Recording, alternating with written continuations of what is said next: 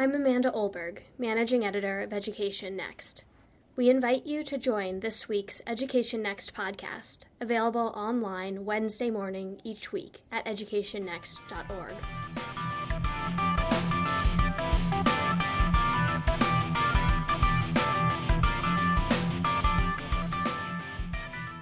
Over the past decade, a growing number of urban school districts have responded to the presence of charter schools by providing their own schools with some of the same flexibilities that charters enjoy.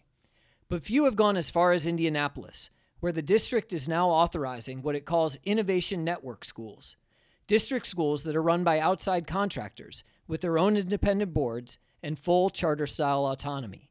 My guest today sees what's happening in Indianapolis not just as a promising local development, but as a potential model for the reform of large city school districts in the U.S.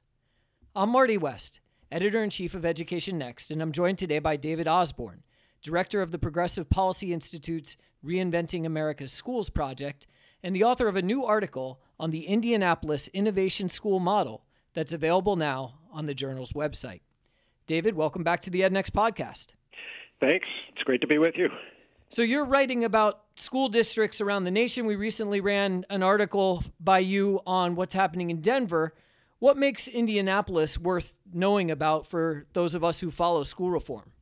Well, there are two things, really. The first is that since 2001, Indianapolis has had the only mayor in the country with the power to authorize charter schools.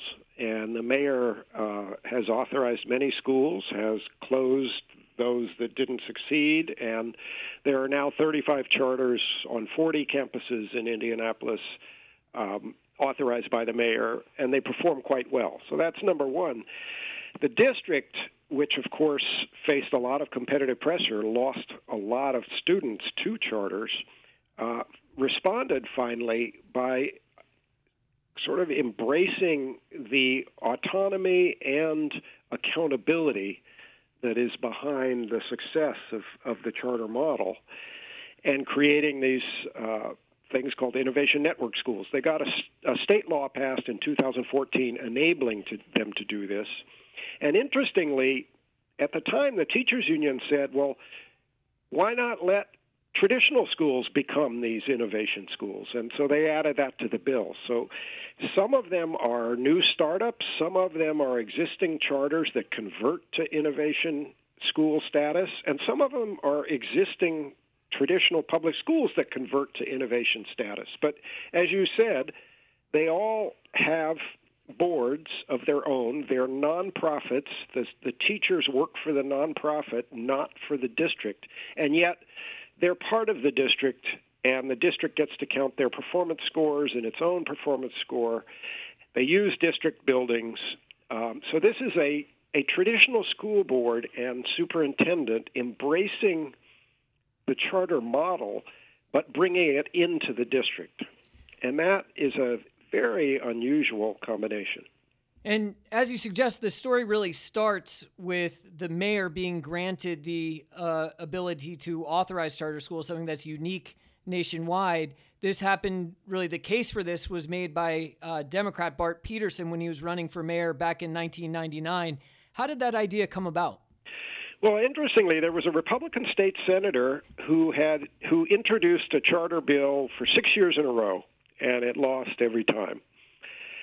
And when Peterson ran, she suggested to him that they include giving the mayor the power to charter to authorize charters. And he said sure because of course you know mayors of cities like Indianapolis are very concerned that they they're losing their middle class and that they can't retain enough of the middle class. And the biggest reason for that is usually the public schools. So Peterson understood that if he could create quality public schools he would he would be able to keep more of the tax-paying citizens that he wanted in the city within its borders. So once he was elected, with him pushing Democrats and this Republican senator pushing Republicans, they were able to get enough bipartisan support to get the bill passed. Uh, Indianapolis, Indiana's first charter law passed in 2001, and it in, included the ability for uh, mayors to charter. A few years after that, I think it was 2006, I had the opportunity to visit Indianapolis when the mayor's charter school office was being considered for the prestigious Innovations in American Government Award from Harvard's Kennedy School. And the success of the schools that had been created under the program was obvious, but one question that many of us outsiders were asking at the time was well, what's going to happen when a new mayor comes into office?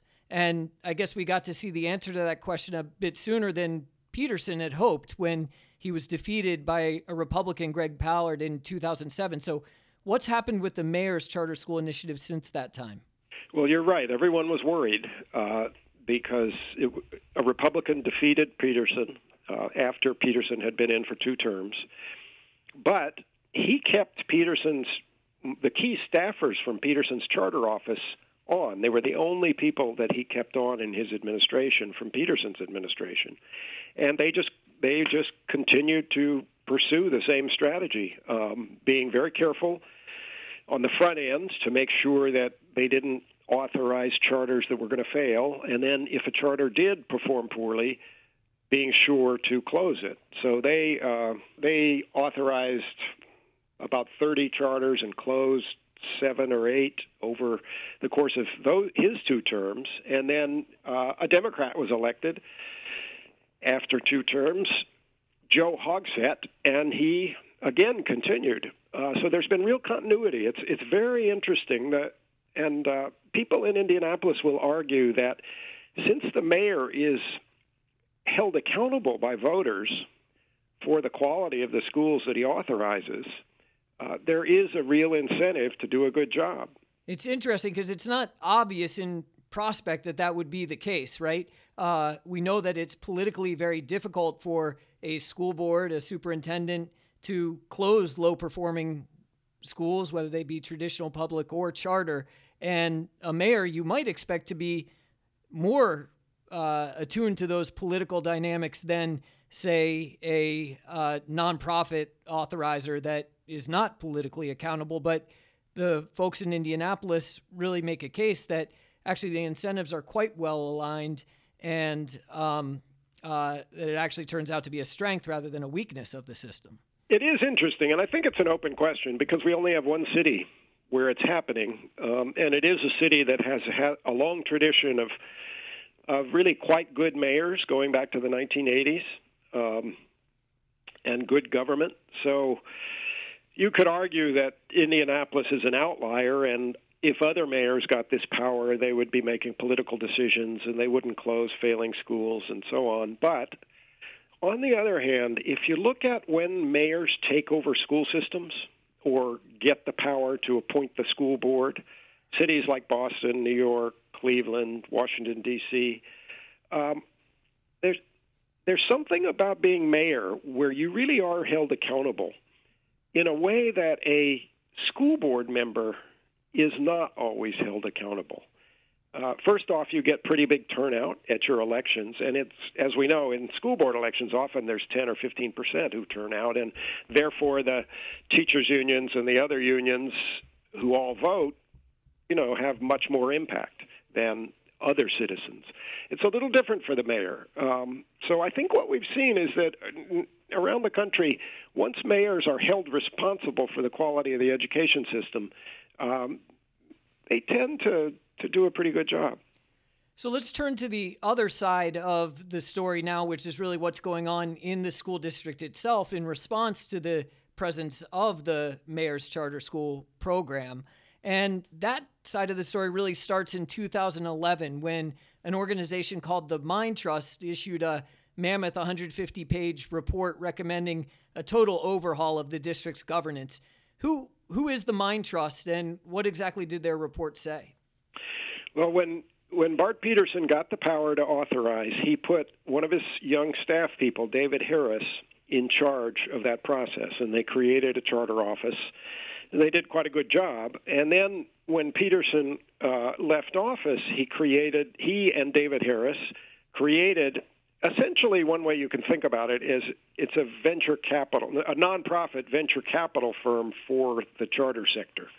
Uh, they raised a lot of money for the Mind Trust, and the Mind Trust in turn has focused on bringing entrepreneurial folks to Indianapolis to create charters to train teachers. They've brought Teach for America, they brought TNTP, they brought Stand for Children, and they have helped to subsidize the creation of uh, several dozen schools. It began with charters, and now they're they're uh, incubating innovation network schools. And with this report, they set out to lay out a set of recommendations with respect to governance reforms that they thought would make those organizations be able to operate more effectively.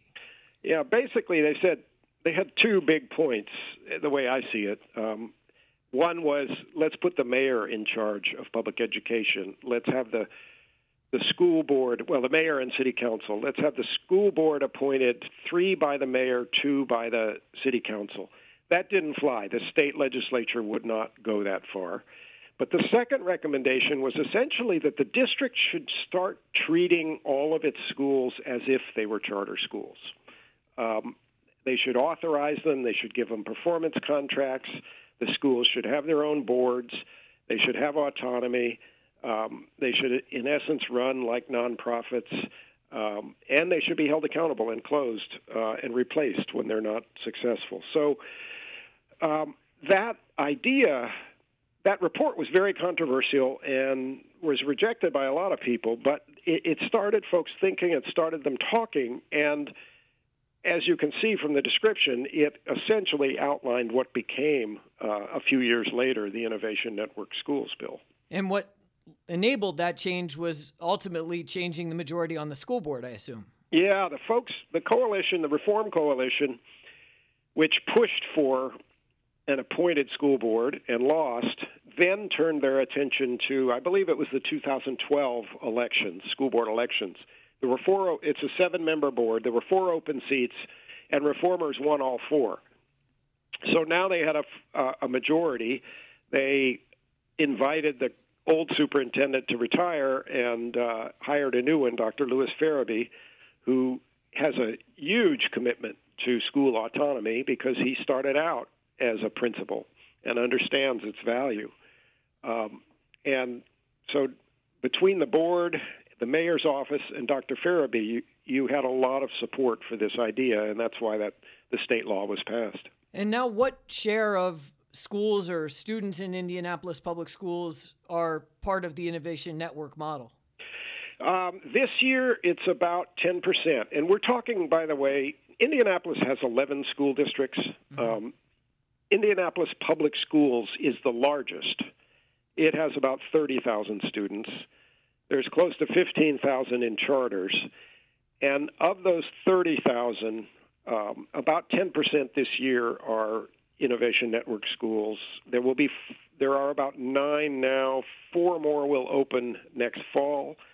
And some of these schools build out a, a grade at a time. You know, they might start with kindergarten and first grade, and then next year add second grade, and so on. So next year, between charters and Innovation Network schools, it will probably about, be about 50% of the students, of the public school students in the geography of Indianapolis public schools.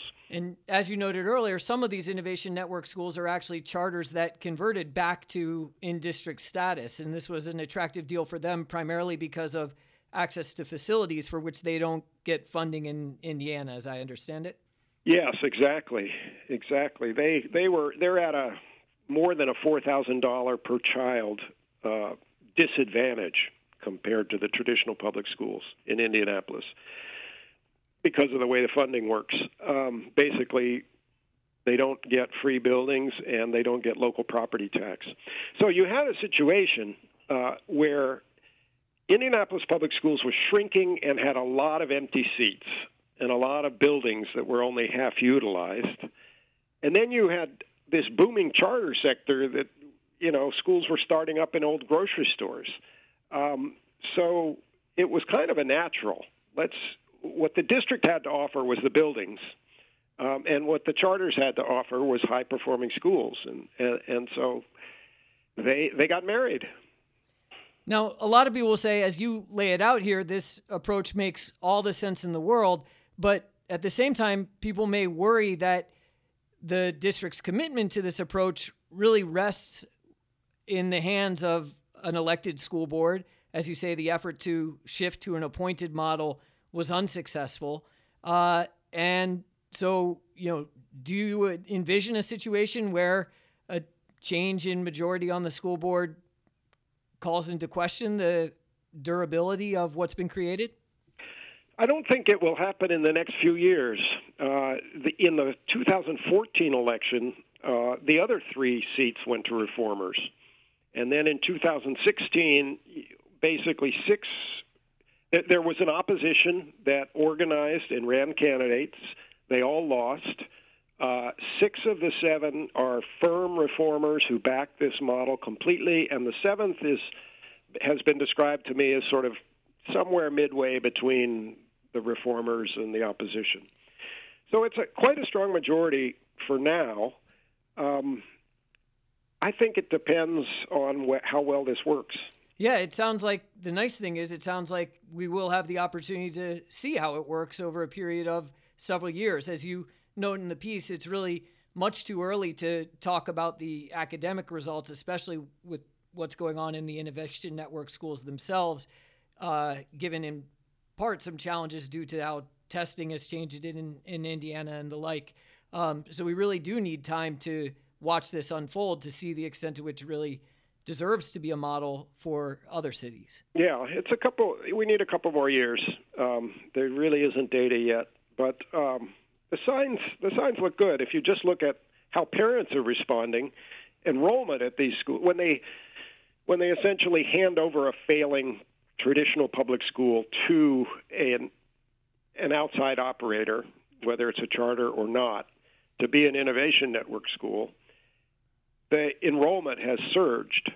Um, so parents seem to be excited about it, but you know it, it it'll take a few years, and and as you know, it, this work is so hard. I mean, educating poor inner city kids is is really tough, and not all these schools are going to succeed because not all of any kind of public school succeeds in the inner city, um, and that's one reason why the charter model works is that you say, okay, they're not all going to succeed. Let's close the ones that don't and replace them with stronger models. So, in any case, it, the one thing I would worry about is if there's some kind of scandal. Mm-hmm. It certainly undermine the reformers and lead to a different result at, on election day. Uh, but you know, so far you've even got teachers buying into becoming innovation network schools, leaving the union, leaving the district as an employee uh, becoming the employee of a nonprofit. Uh, that's that's pretty amazing. And so, hopefully, it will be uh, an opportunity to see whether we can achieve not just perfection, which we'll never achieve in the governance of urban school systems, but maybe a system that does continuously improve and, and make progress. Exactly. Where where the schools that are really strong are asked to create a new one, and the schools that are really weak are replaced. So before I let you go, David, I understand that you have a new book that's coming out this fall. Do you want to tell listeners about it? Uh, sure. Uh, it's called, surprisingly, Reinventing America's Schools, Creating a Education System for the 21st Century. And the argument uh, is will be very familiar by by this point in the discussion. The argument is that we should quit thinking about charter schools as an innovation around the edges of the public school system, whether we like them or hate them or are indifferent. And we should realize that what we're doing is, by the seat of our pants, developing a more effective way to organize the public school system in the 21st century. So, I'm, my, the argument of my book is that we should, tr- whatever we call them, we should treat all public schools like charter schools. They shouldn't be able to exist for 50 years if they're dropout factories, if, if if they're failing every year, they should be replaced by better models. And we should have lots of different kinds of schools. So I look at in depth at New Orleans, which is 95% charter and the fastest improving city in the country. Washington, D.C., which is 46% charter, and the fastest improving of the big cities that take the National Assessment of Educational Progress, the NAEP test, and Denver, which is also one of the fastest improving big cities in the country, uh, all of which have figured out how to embrace the charter model um, three different paths. And then you have Indianapolis, and you have other cities, Memphis, Camden, New Jersey. So that this idea is spreading because it works, and because particularly in the inner cities, we're we're desperate. you know, what we've been doing for the last 50 years isn't working. So we have to try something new. Well, it's an argument that's timely, especially the uh, part about focusing on how districts can respond and try and treat all schools like charters.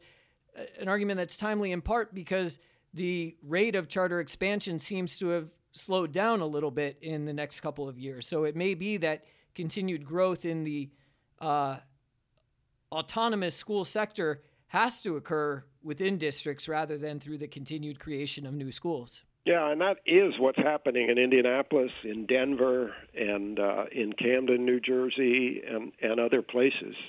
Um, and it, you know, it, it just makes perfect sense. My guest today has been David Osborne, director of the Progressive Policy Institute's Reinventing America's Schools project. His article on the Indianapolis Innovation School model is available now at educationnext.org. David, thanks for being part of the podcast. Oh, it's been my pleasure. Thank you. You've been listening to the EdNext podcast. If you like what you heard, be sure to subscribe on iTunes, Stitcher, Google Play, or wherever you get your podcasts so that you don't miss an episode. And while you're there, please leave us a review. It helps us find more listeners and more listeners to find us.